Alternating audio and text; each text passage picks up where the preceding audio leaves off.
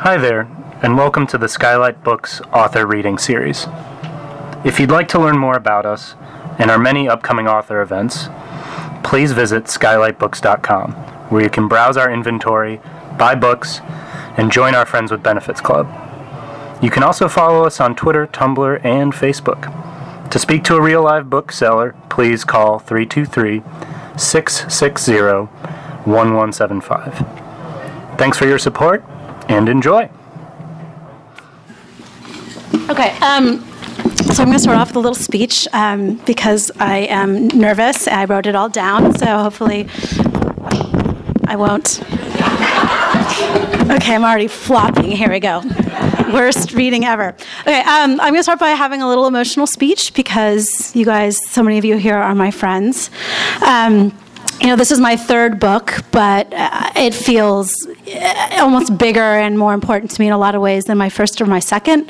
I thought it would get easier by number three, but it didn't.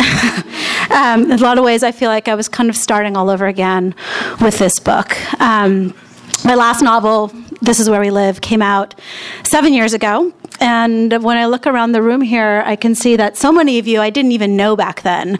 Um, In two thousand nine, I gave birth to my daughter, Auden, who is here somewhere. Where's Auden?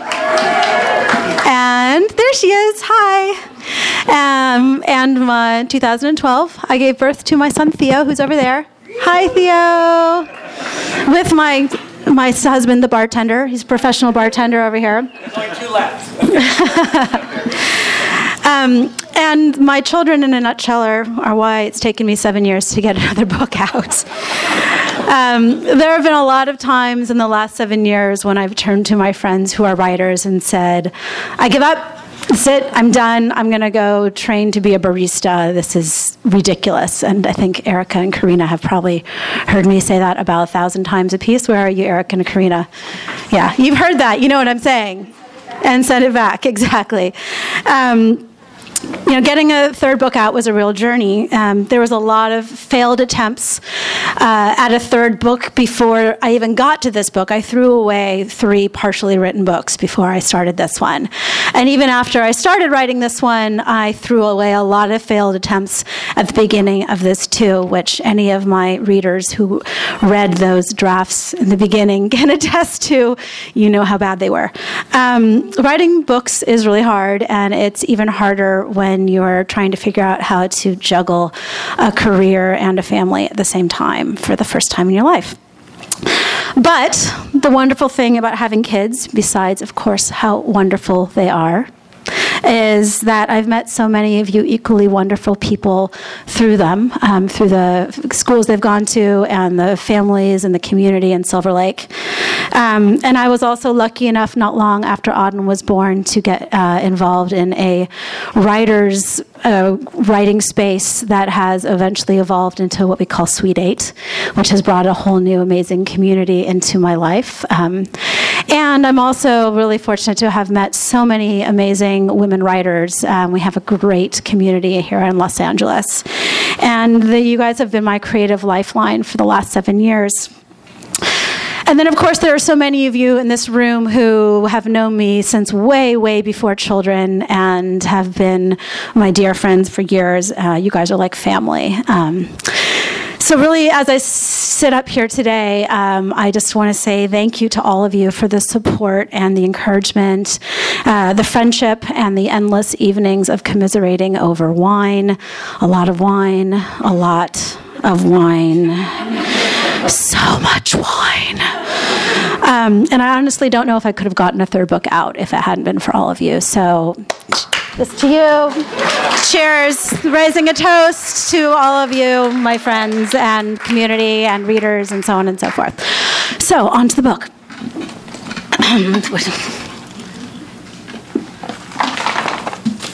Okay. Um, this is the book. It's called Watch Me Disappear. You probably heard me talk about it. Um, and, okay, I will slow down a little bit. So, Watch Me Disappear is um, starts with the story of Billie Flanagan, who is a wife and mother from Berkeley who goes for a hike along um, the Pacific Coast Trail. Pacific Coast, not Pacific Coast. Pacific Crest, thank you, um, in Desolation Wilderness, and uh, dies, vanishes. You know, her body is never found, but they find her boot, they find her phone. And then the book begins, it's been a year since she uh, disappeared and was presumed dead.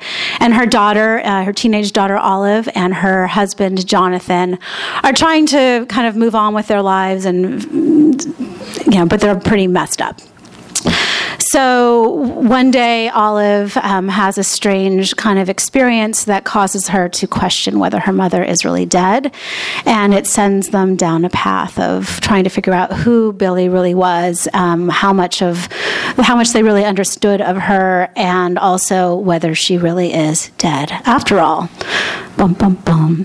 So I'm going to read two sections to you, um, one from Olive's point of view and one from Jonathan's point of view. Okay. So this is from Olive's point of view. This takes place at the beginning of the book. Olive is crossing from the Sunshine Wing to the Redwood Wing on her way to her third period English class when her dead mother appears for the first time.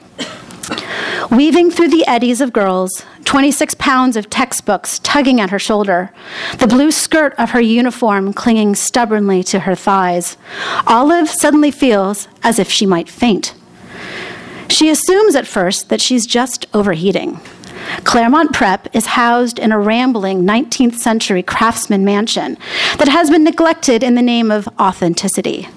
The knobs to the classroom are all original cut crystal and spin uselessly when you turn them. And the windows don't actually open because they've been lacquered over too many times.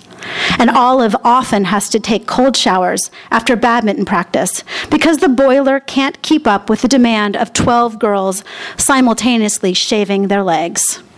And on rainy days like this one, the overworked furnace fills the hallways with a moist fug of girl-scented heat.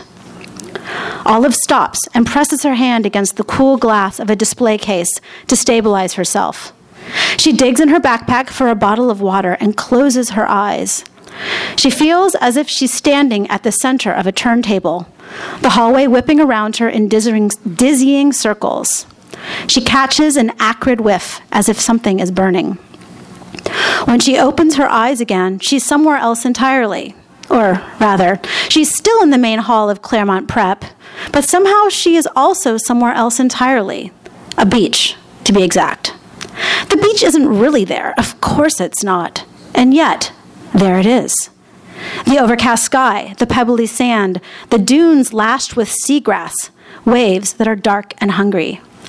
She can almost feel her Converse sneakers shifting in the sand, the salty air sticking to her skin. This alternate world seems to exist as an overlay draped across her surroundings. Through the waves, Olive is dimly aware of two other junior girls hanging up posters for the fall frolic. And just behind the ragged dunes is a line of lockers. And somewhere inside that thrashing, thra- thrashing surf is the double-doored entrance of the Redwood Ring. It's as if the two worlds exist simultaneously, each overlapping the other, a kind of waking dream. She blinks. It doesn't go away. The time they gave her nitrous at the dentist's office, that's how she feels now. Her brain opaque, diffuse, as if someone has reset its dial at half speed. Time seems to have stopped, or at least slowed. The third period bell is ringing somewhere faintly in the distance. That's when she sees her mother. Billie stands a few yards away, right where the sea meets the sand, the water slapping at her bare toes. It's as if she's been standing there the whole time and Olive has only just grown aware of her. Her mother's hair is long and loose, the brown giving way to silver at the part. It flies in a wild halo around her face. She's wearing a gauzy white dress that whips around her bare legs as the wind blows off the sea. Her mom was never a wearer of dresses. She tended towards performance fleece. So this strikes Olive as slightly weird, but still, it's her, mom.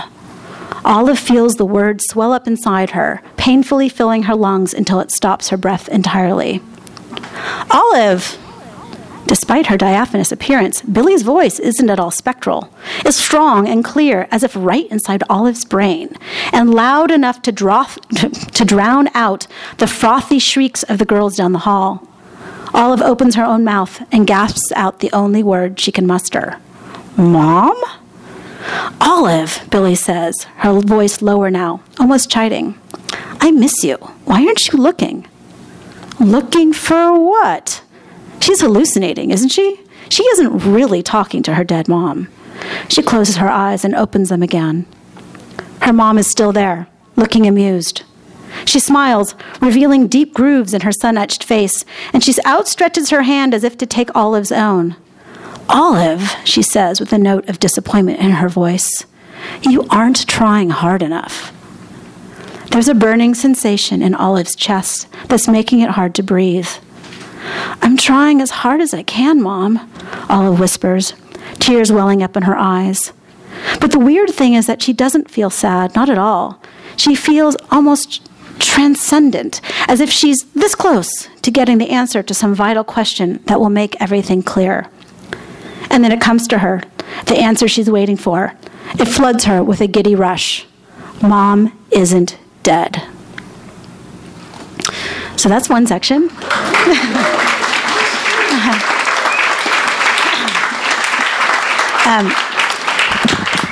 so what happens after that is she goes back to tell her dad that she saw her mom, and she's convinced that her mom isn't dead, and her dad, of course, thinks she's crazy and is losing her mind. Um, and so he starts to purge everything from their house that belonged to the mom, thinking that this might be the process they need to move on, and in the process of starting to get rid of his wife's stuff, discovers some things that don't add up. Um, and uh, in the process of, I should also say, he's writing a memoir Uh, about his wife and her death and their love story. So he's been. So the book has these excerpts throughout uh, that are excerpts from his memoir and his memories of Billie that start evolving uh, in the over the course of the book as he learns things about his wife. So I'm going to read a section from one of the memoir sections uh, that he is writing. So this is in his voice, but from the first person point of view because it's his memoir. Jenny was the one who suggested we sneak into the neighbor's pool. This is a better direction for me. It was an oppressive summer day, heavy with Midwestern humidity, and our own, oh, and I, sorry, let me start over. This is about his sister, Jenny. I should mention sister, Jenny. Jenny was the one who suggested we sneak into the neighbor's pool. It was an oppressive summer day, heavy with Midwestern humidity, and our own shrubby backyard provided no relief from the sun. Our mother had forbidden us to leave the house while she was off doing the shopping. Jenny was ten, I was eight, and we were only just allowed to stay at home alone. After a half hour of playing listlessly with our Atari with a fan positioned at our feet, my sister suddenly lifted her head. Let's go swimming, she said. Now? Where? I asked. The Wilsons. She was already standing at the window on her tiptoes, peering out over the hedge into the yard of our neighbors, whose crystalline blue pool had remained woefully unused all summer. They're both at work. They'll never know. My sister had always been the scrappy one, her knees scabby from her skateboard and her report card filled with admonishments from her t-shirt teachers, whereas I was the good kid, bookish, rule-bound, depressingly dutiful. I'm glad you know better than that, my mom would say to me when my sister came home with yet another bloody nose from a fight at school.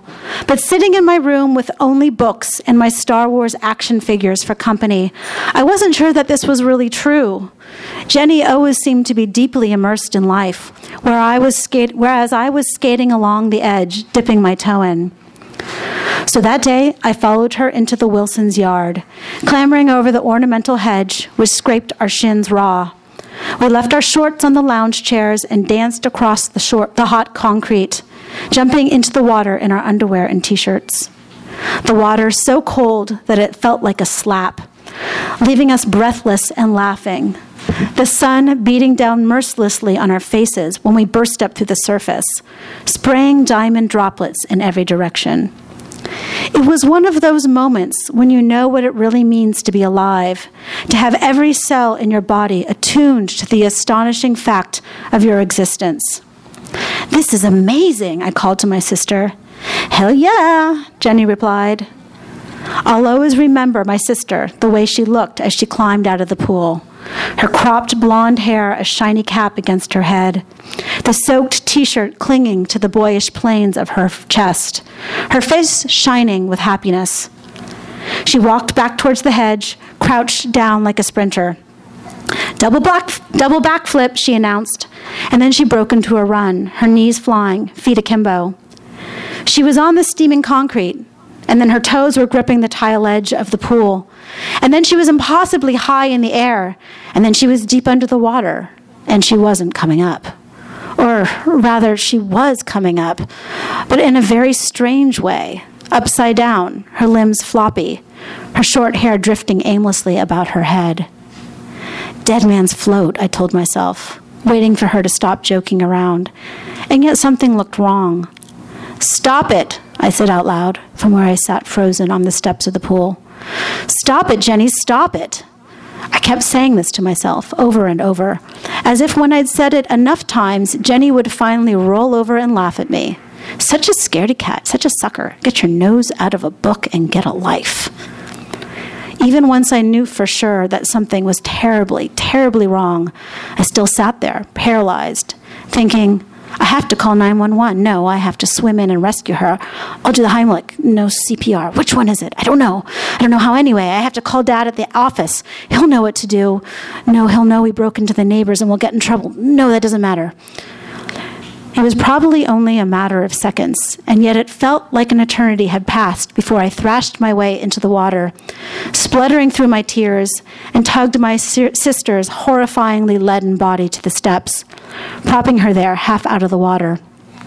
I whacked at her back with the flat of my hand, tried to breathe into her lungs, but her empty eyes told me that it was already too late. And yet I kept shouting, "Stop it, Jenny, stop it," as I scrambled back over the hedge to call nine one one, this time getting a nasty gash on my thigh that would go unnoticed in the days to come.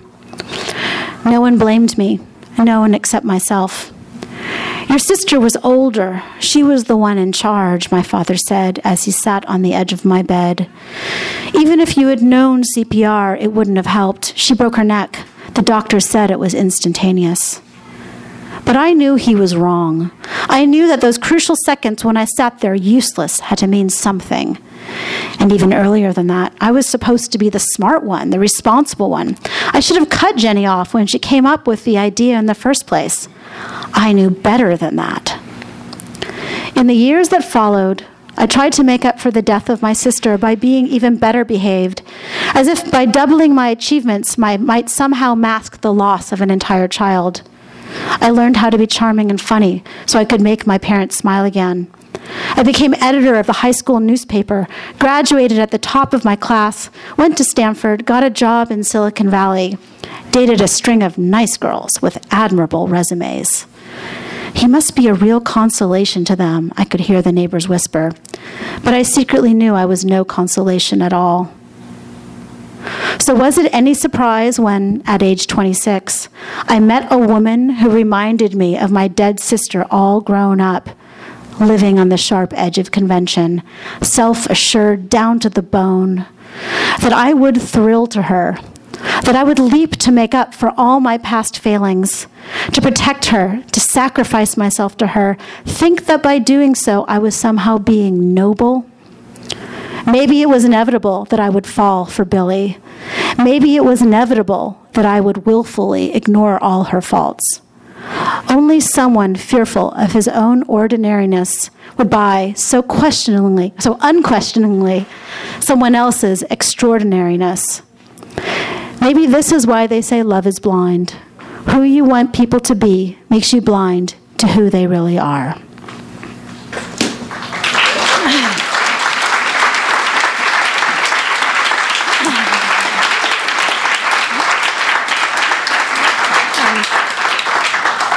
So I'll take some questions, and then we can, you know, all those standing people are probably getting uncomfortable. Um, any questions? Yes. Hi, Michelle. Congratulations. Thank you. This is amazing, and the coverage has been incredible today, so I can't wait to read it. Um, so, question for you. Becoming a mother since your last book was published, and all of the attempts that you had to come up with this amazing book, was was part of this driven by your own sense of mortality? Hmm. My own sense of mortality being a mother. You know, it's funny, I didn't actually... I wouldn't say that I started off this book thinking about my mortality as a mother, but I sure thought about it a lot while I was working on it. So the question was, did become a mother make me think about my own mortality? And that was that where this book came from?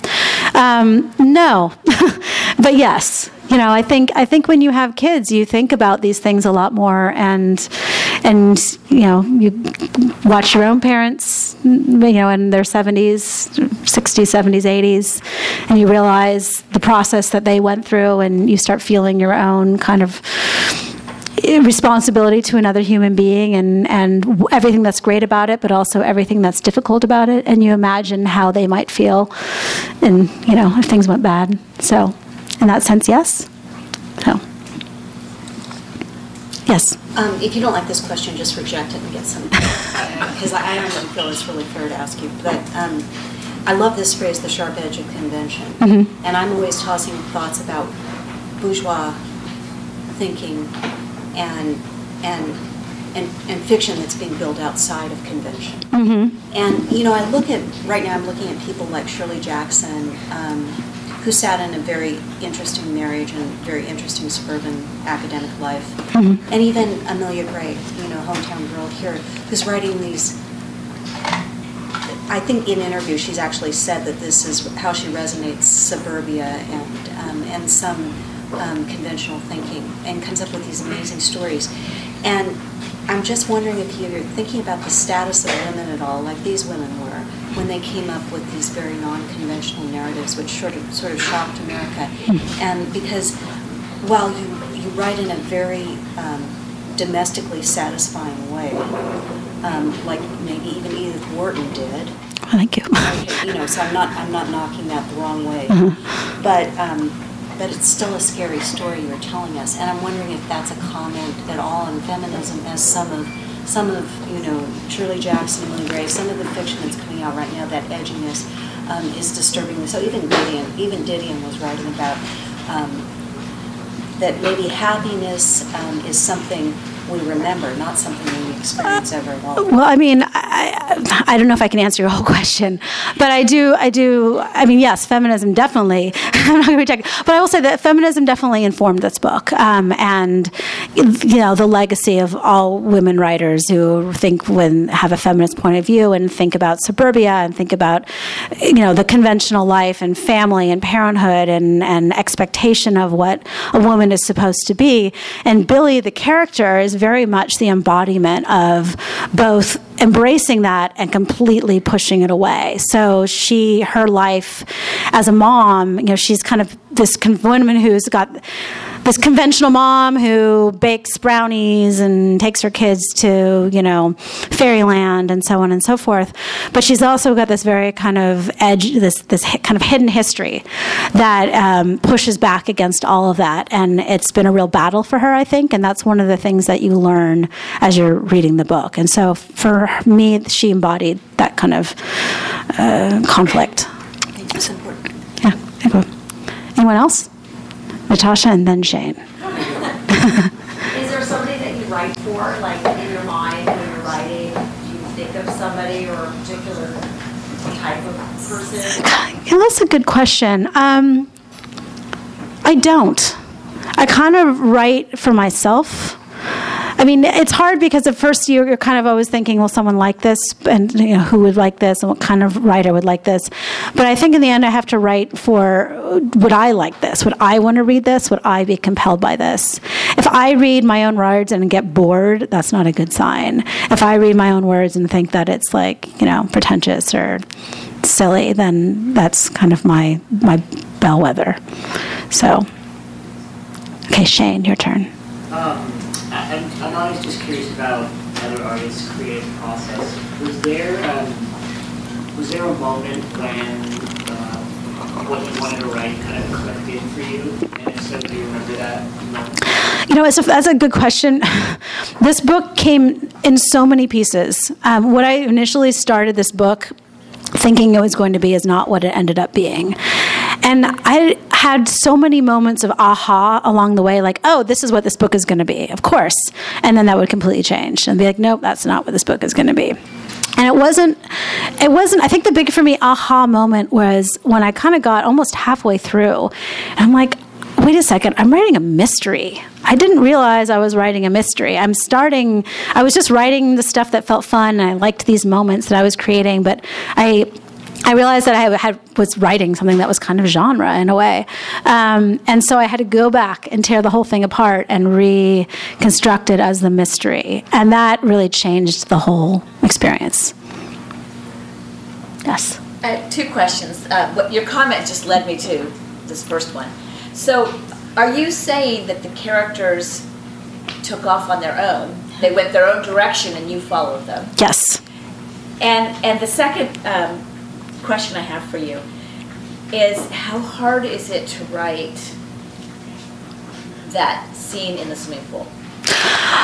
You know what? That scene in the swimming pool was really easy to write for in a, in a weird way. I mean, it was harrowing to write, but it was one of those, you know, sometimes you just sit down and you start writing and it just comes and the whole thing just shows your, itself to you.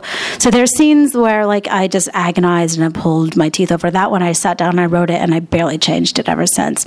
But yeah, I mean, it was hard to write. It was emotionally difficult to write, but in a satisfying way, if that makes sense, when you know you're writing something that feels emotionally true.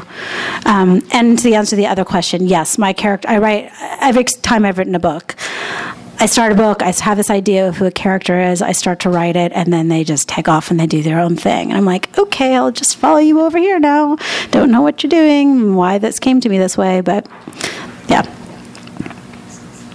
Meredith. What about Olive? Olive, yes. I'm wondering um, what Olive, what you think Olive learns from her mother, what the relationship is at the end of the book, and then also if that has any, you know, meaning in regard to motherhood in your own life and motherhood in general. Okay. What were you trying to say with... Right.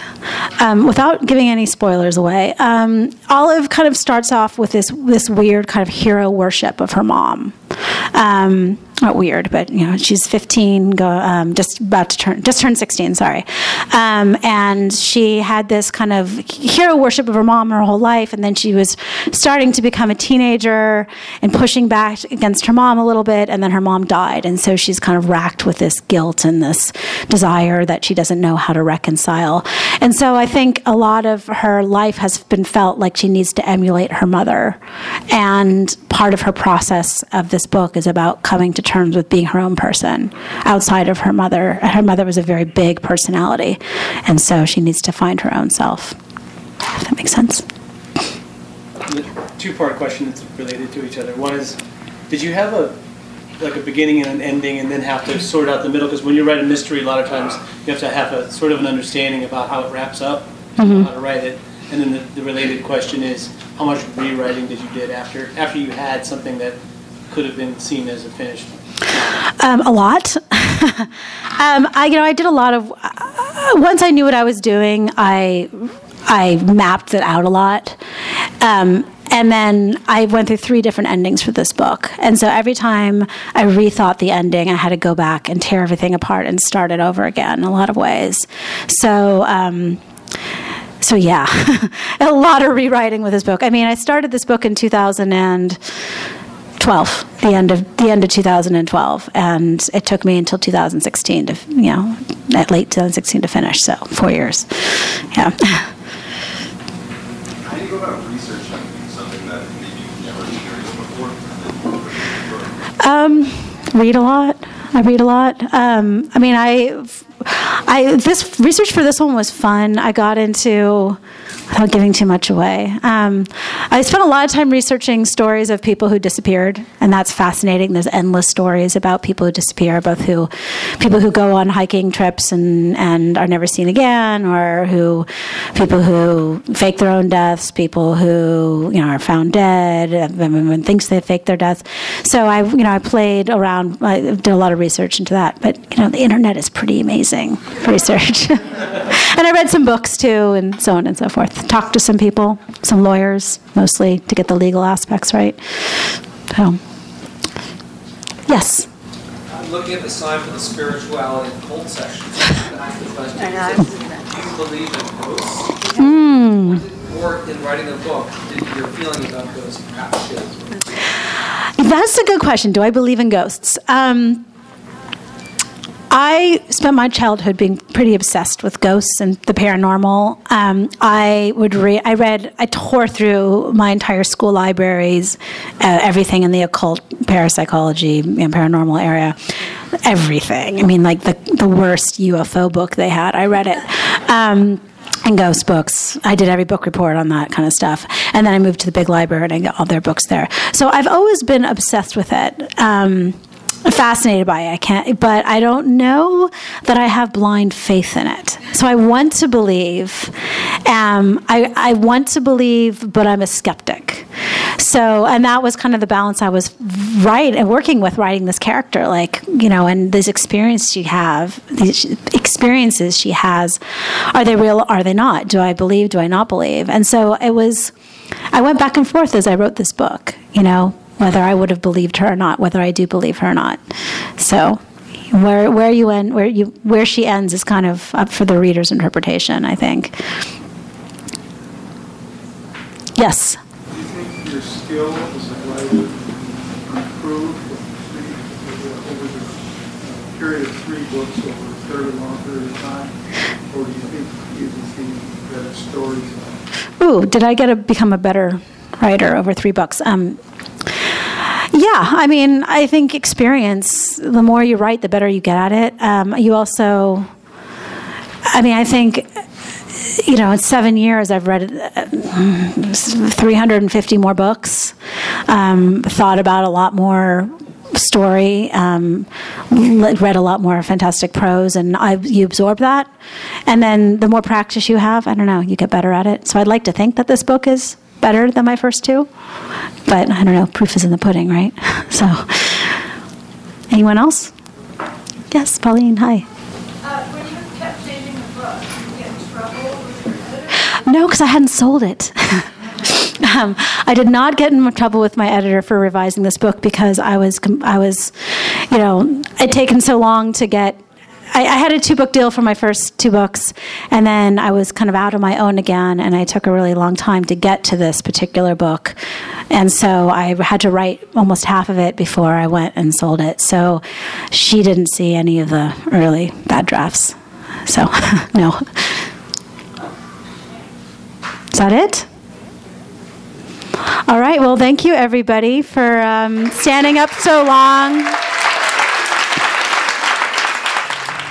You've been listening to the Skylight Books author reading series. Don't forget, you can listen to this and all our other great podcasts at skylight books dot com. Thanks again for stopping by, and we hope to see you soon.